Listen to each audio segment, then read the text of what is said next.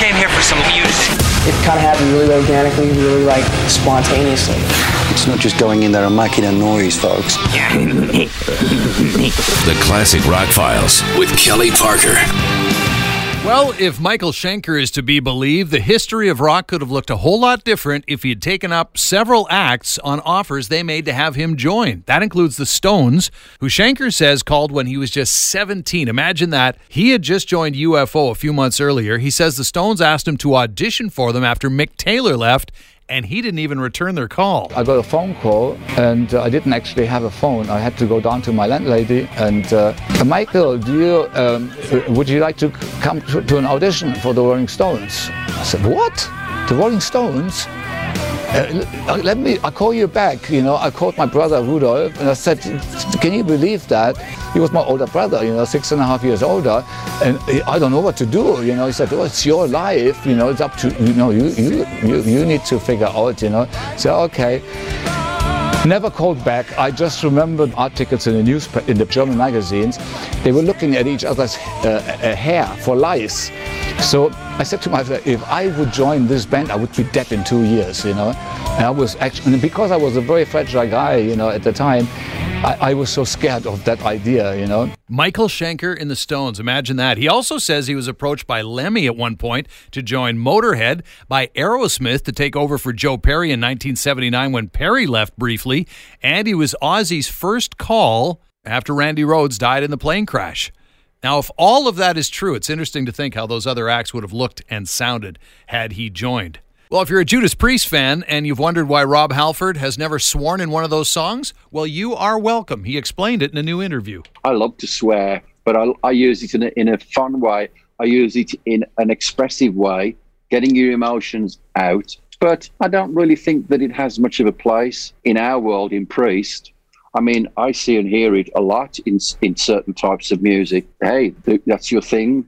It's your choice. The great thing about music and all art should not be censored one by one shape, form, or whatever.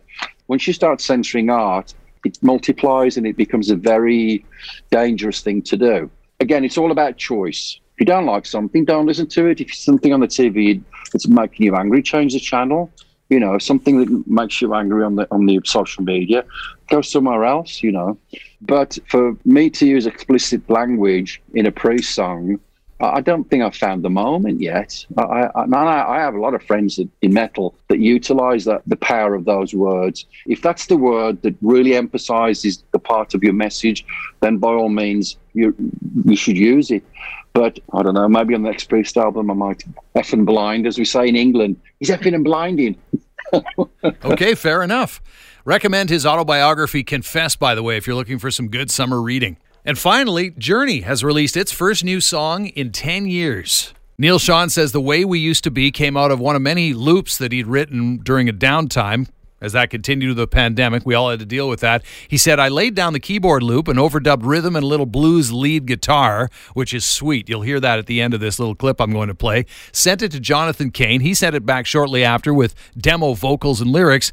And I said to myself, well, we've still got it. So here's what that sounds like. Again, it's called The Way We Used to Be, released today.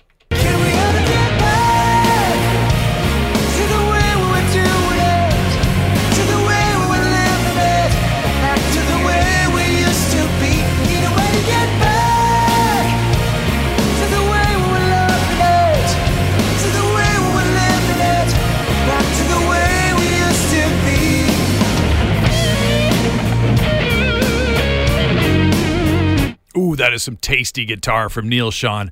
Remarkable how much Arnel Pineda sounds like Steve Perry. So this is the first new music from them in 10 years, but also the first new music since the departures of Ross Valory on bass and drummer Steve Smith, both longtime members of the band, long, long time members, both fired from the band last year. Neal Schon says there's even more to come, including a new album. He said the song marks a complete new beginning chapter for Journey, with all of us collectively writing and working together. He says we've got over 26 songs that we've written, whittling it down to 10 or 12. We're very excited by all the new musical endeavors we've created together, and that's a good sign right there. Journey is also slotted to perform at several festivals later this year as they get back to playing live. That is the Classic Rock Files.